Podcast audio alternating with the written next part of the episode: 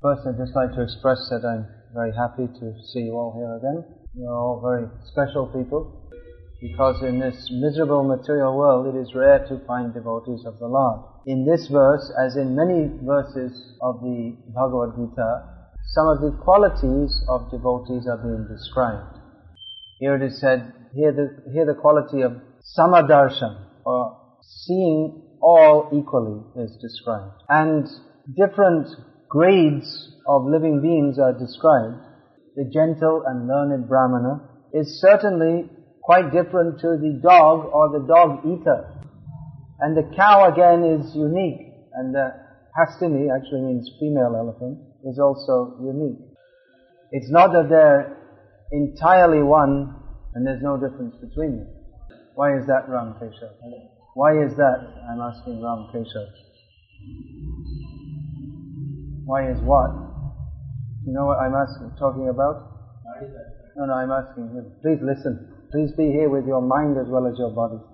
Here, samadarshan, or seeing all as equal, is being, or all as the same, is being discussed. Sama, it's uh, very similar to the English word same. Now in this verse, Krishna has given, he's selected different types of manifestations of living beings whose characteristics are all quite different from each other. Every, every object, every noun, either uh, abstract or what's the, what's the uh, definitive noun, proper noun, no, that's also not the right word. Every noun means that it has its own specific characteristic, its specialty, visheshta, lakshanam. These are the words. We know a cow is a cow when the word gavi or in Tamil pasu is given. Then we understand what that means. We think of the uh, female species of a certain animal that has horns and a particular shaped body and specifically we associate the cow with milk and we, when we, when the word hasti, hastini, elephant, yani comes up, then we think of a very big animal with a long trunk and uh, grey, usually grey body and big ears. We, we know what is an elephant. So every object and even every object is defined by its specific qualities. If someone tells us that we saw someone milking an elephant, and the elephant was only this high and it had two horns. You think, he's got it mixed up, he must have been milking a cow. It's not impossible to milk an elephant, I never heard of anyone doing it, but theoretically it should be possible. but then elephants, they don't have horns.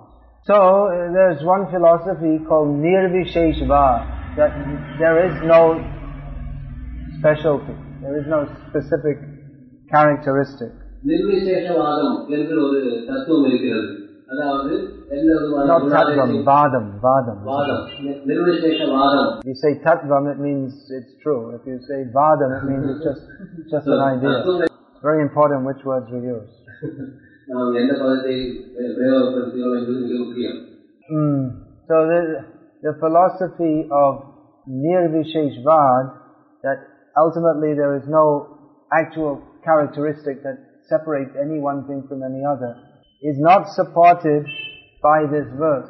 And these people in Tamil Nadu should know this, the, Vaishnavas, because Sripad Ramanujacharya taught Vishishtadvaita, stressing, stressing the Vaishishya, the Vishesha, Visheshamana, the specialty of every, of every object. So Samadarshana here doesn't mean that a brahmana and a dog are the same. But on the spiritual, the, the soul that inhabits the body of every living being is of the same quality. But that according to the present prarabdha karma of individual living souls, one is in the body of a brahmana, having the characteristics and mentality of a brahmana, another is in the body of a dog, having the bodily characteristics and mentality of a dog, and so on. So a pundit or learned person, he recognizes this. But a pundit who concludes that because the uh, jiva is by nature of one quality, therefore the jivas have no individual characteristics. He is not actually a pundit. He is a kupandit or misdirected pundit. The bodily forms and characteristics of a of a brahmana, a cow, an elephant, a dog, and a dog eater are certainly different. But it is not that after liberation, it should not therefore be concluded that, that this is only in the material condition, that there is difference. That there is uh, the, the, the phenomenon of difference, that difference exists. And that after liberation, the jivas merge into a homogeneous mass. This is a common misunderstanding. But it is not supported by the Vedic literature. Even though a certain fellow from Kanchipuram who recently uh, was staying in Vellore for some time as a guest of the government, he might believe this. By quoting such Vedic statements as Brahmavid Brahmaiva Bhavati, that one who knows Brahma becomes Brahma. However, uh, this simply states that one who knows, has knowledge of spiritual existence, enters into spiritual existence. It simply states that one who has knowledge of spiritual existence enters into spiritual existence. It doesn't, it doesn't state what are the characteristics of that spiritual existence. Nor does it deny the characteristics, or nor does it deny that spiritual existence has characteristics. The situation after liberation is described in Srimad Bhagavatam. Muktir rupam swarupena. Mukti means giving up the material form and accepting one's own, uh, being situated in one's own original spiritual form. At the present time we are accepting various forms which are not our proper form, anyatha rupa. Sometimes as brahmana, sometimes as cow, sometimes as an elephant, or a dog, or a dog eater, or so on. But we have our eternal form in spiritual existence. That is our swarup, or original form. That is actually who we are. If we ask someone, who are you? They will reply in terms of their material position. My name is Santosh Kumar. I am from Madurai. I am a student. I have three brothers and two sisters. In this way we define ourselves and others according to our material circumstances. So often in this way I ask people then, what is your age?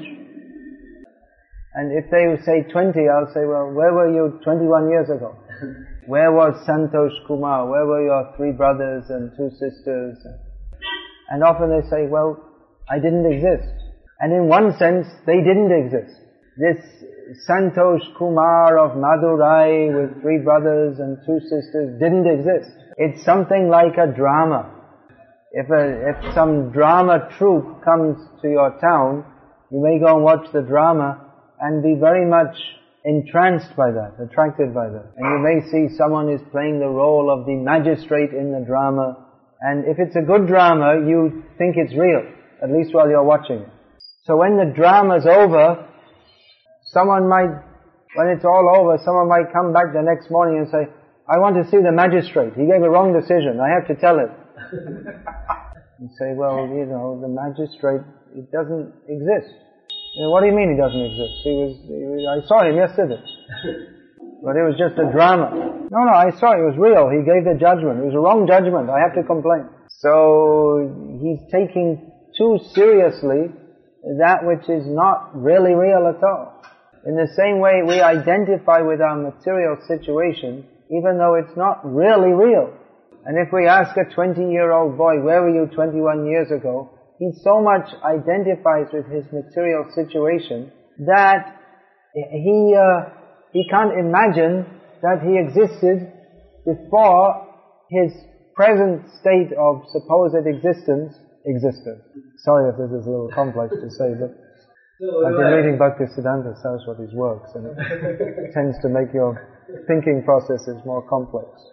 Prabhupada would say it in a much simpler way.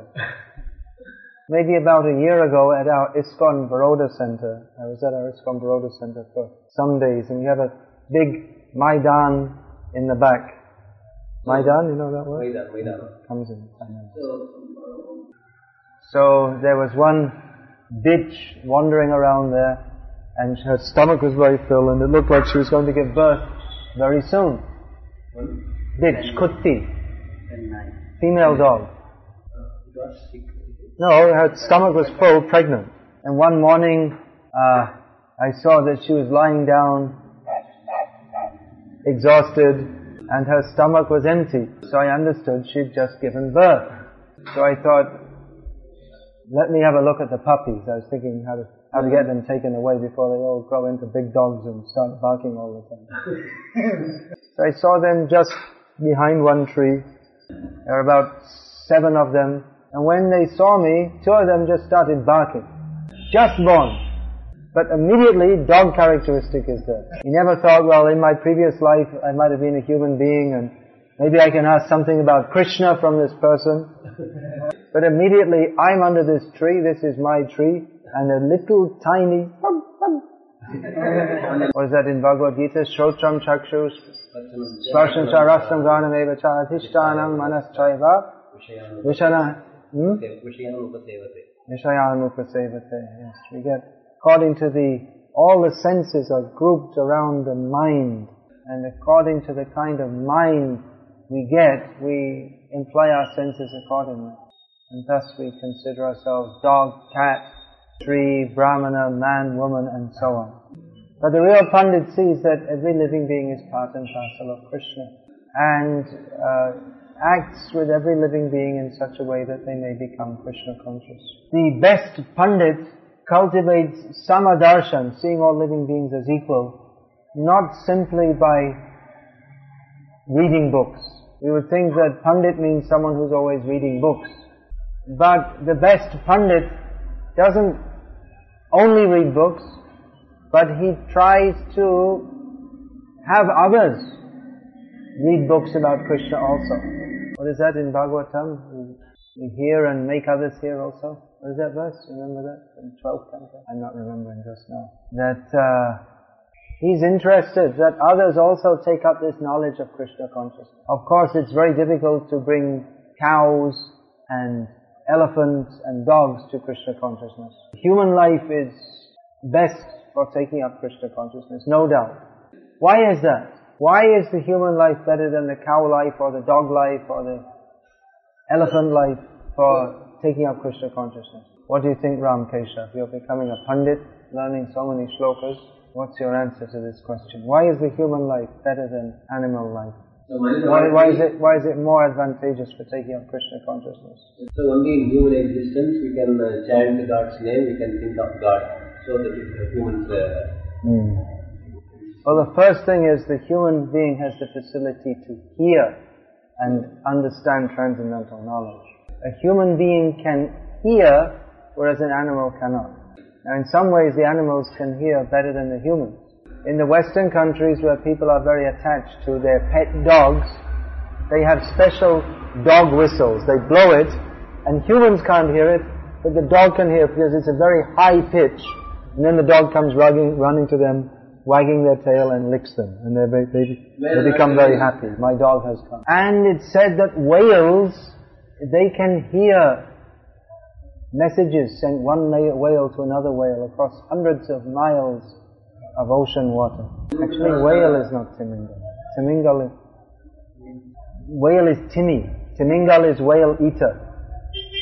Maybe in Tamil, the actual Sanskrit should be Timi is whale and Timingal means one who eats whales. They eat up whales. in Tamil that uh, Yeah, but they got it mixed up. Maybe the Timingal also does that. Says, hey, there's some whales over there, let's go and eat them. So their the facility of hearing in some ways is better. But this Sanskrit word, Shravan, used in connection with transcendental knowledge, doesn't mean simply that one should sit in a room where a Bhagavad Gita discourse is going on. where a Bhagavad Gita Upanyasam is going on. There are probably some ants in this room at the present time who are also, by dint of being here at the present time, hearing Bhagavad Gita discourse. But it makes no difference to their life. They're looking for some sugar or something. So, Shravan really means to hear with attention and submission and faith. Attention, submission, faith. With the desire to improve one's existence. Maya sakta manah yogam yunjanvadashayaha Asamshayam samagram mang yatha jnasasi tachchunu. You want to give the translation of that verse? You don't know that one. This means that, O Partha, hear from me. Hear, Krishna says. How, uh, hear from me with your mind attached to me. Uh, engaged in yoga, bhakti yoga under my shelter. How you can be, how you can be free from all doubt so this facility of hearing transcendental knowledge and applying it in our lives is possible for human beings. So attentiveness is required. We should apply our God-given intelligence that is given in the human form of life only to understand transcendental knowledge coming from Shastra. Chachindan supatan vicharana paro bhaktya vimuchennaraha in relation to Srimad Bhagavatam, it is said this should be heard, it should be carefully studied, applying one's intelligence to understand the subject matter. Not in an academic manner, simply to become a pundit, but with an attitude of pure devotion to Krishna. And if anyone does that, then they will be liberated from material existence and will go to Krishna. Therefore we are distributing these books and holding lectures and trying to convince people of the knowledge in Bhagavad Gita and Srimad Bhagavatam and train and teach them in that knowledge. This is the duty of a devotee. Smaranta smarayantascha. That he personally remembers the Lord and he tries to help others also remember Him. Which is possible especially through the process of Shravan and Kirtan. There are many well-educated people in India not only in India, throughout the world. And generally if someone is well educated, they like other people to know. They like other people to know. They will give their visiting card. Santosh Kumar. Now he's a little older, he's become PhD. Another mundane designation. There's so many educated people, but they don't know what is the, these wonderful treasures of knowledge, transcendental knowledge. Wonderful books, Srimad Bhagavatam, Bhagavad Gita, Bhakti Rasamrita Sindhu, Sri Chaitanya Charitamrita, so on. So many wonderful books. So devotees, they become learned by studying all these books. Learning doesn't come only from study, but that is a gift from Krishna. Otherwise, if one doesn't have a proper attitude of devotion, he may be learned, but he'll mix up the philosophy in his mind and it'll all come out as nonsense. So if we're studying Shastra but we have some other desire than to serve Krishna by such study, then our philosophical understanding will not be one of pure devotion. Atah Shri Krishna Nam Adi na bhavad grahya indriyai sevon mukhe biji bhado swayameva spurati ataha Krishna cannot be understood by the mundane mind or intelligence or senses, but he reveals himself to one who is very eager to serve him. So we have to look into our hearts and see what do we want. We want to serve Krishna or we want Krishna to serve us? In material consciousness we are always thinking how everything should be dovetailed in my service. And even people are religious, they go to worship demigods. But it's all a cheating process. Because they go to do puja, but puja actually means seva. But the real purpose of the worshipper is to have the demigod give some, have the demigod serve them by giving them something for their own sense gratification. So if we approach Krishna with the same attitude, that is not bhakti, that is not seva, that is not sevon muk, that is not with an attitude of service. We cannot actually have samadarshan, or any good qualities unless we see things clearly as they are, beginning with understanding Krishna as the supreme personality of Godhead to be served by one and all. When we can just understand this point properly, then we can see everything clearly. Yomameva samurho janati purushottamam sasarvavid bhajati mam. One who knows me, Krishna says, as the Supreme Personality of Godhead. He knows everything and therefore he worships me wholeheartedly. What does it mean he knows everything? Does that mean that if we worship Krishna we can go on the TV quiz shows and win them all? They'll ask so many stupid questions who was the first person to get a double century in a test match on Indian soil? The devotee doesn't know and doesn't care, doesn't want to know. But Krishna says, if you know me, you know everything. You know everything it means that you know that this is all rubbish and that there is no use to know it. it means you know what needs to be known. That the cricketer standing on the cricket field and the worm in, in just under the soil they're all meant to be serving Krishna. They're all in Maya in different ways. That the cricketer is thinking, I'm a famous cricketer, all of India is watching me, and the worm is thinking, I'm a worm. And devotee sees, these are all devotees of Krishna, in Maya. One is in the Maya of thinking I'm a cricketer, and one is in the Maya of thinking I'm a worm. At least the cricketer we can try to give Bhagavad Gita. But actually when someone's uh, intoxicated by praise. Oh, he's a great cricketer. When one is in a materially favorable condition, then generally they're not much inclined to take up Krishna consciousness. They become more deeply in Maya. That's why I say that we don't really care what the result of the test match is, but better, if we have to say one side or the other, better that India loses. Because it's, if they win, then everyone will be in India, will be in this intoxication of thinking, we are so great, we are so wonderful. If they're disappointed, then nirasha, nairasha paramasukam, this, the greatest happiness, namely Krishna consciousness, can come out of disappointment. So anyway, a devotee, he tries to preach Krishna consciousness by giving knowledge of Krishna consciousness to others. This human form of life is very rare. Having got the opportunity to take to Krishna consciousness, we should not waste it.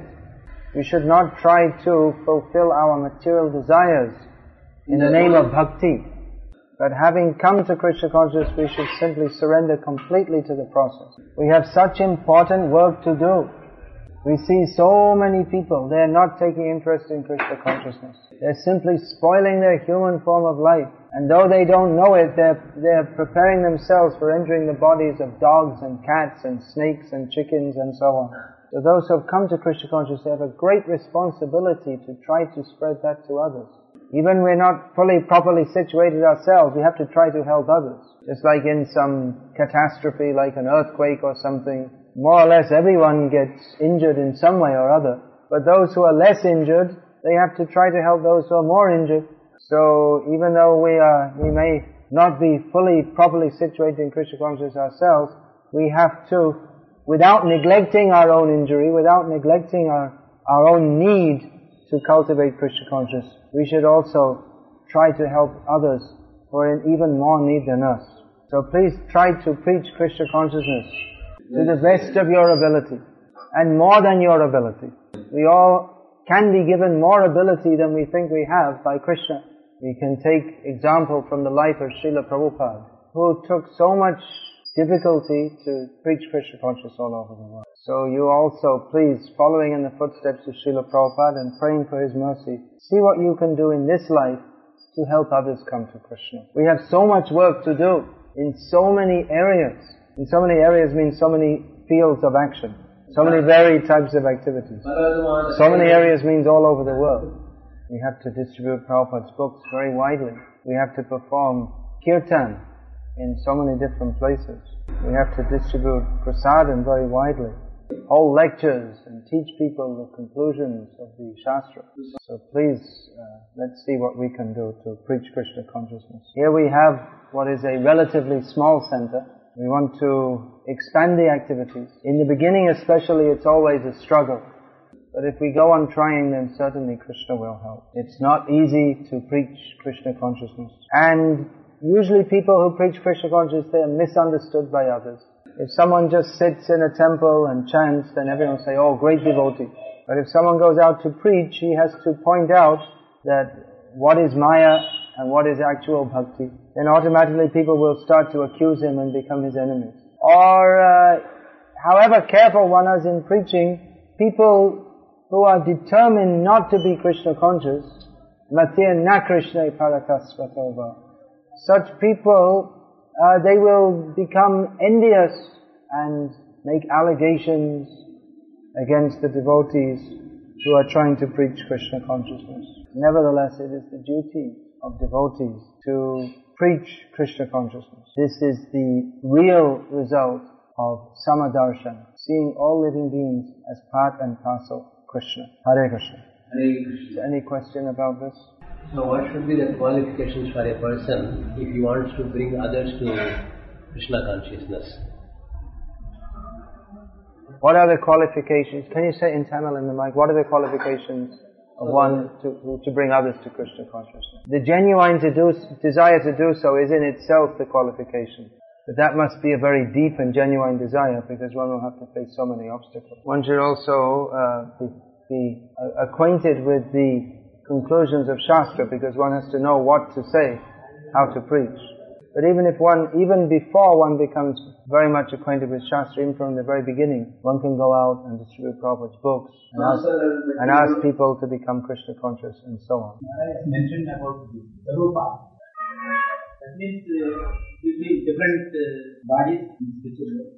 The question is about Sarup, different bodies in the spiritual world. Yes, everyone has different body in the spiritual world. Someone is a cow, someone is a cowherd boy, someone is a cowherd girl. But we don't change bodies, we have a fixed body. The body is not made of material flesh and blood, but of spiritual substance. Bodies, material bodies are formed uh, out of the desire not to serve Krishna. Spiritual bodies are formed out of the desire to serve Krishna. Hare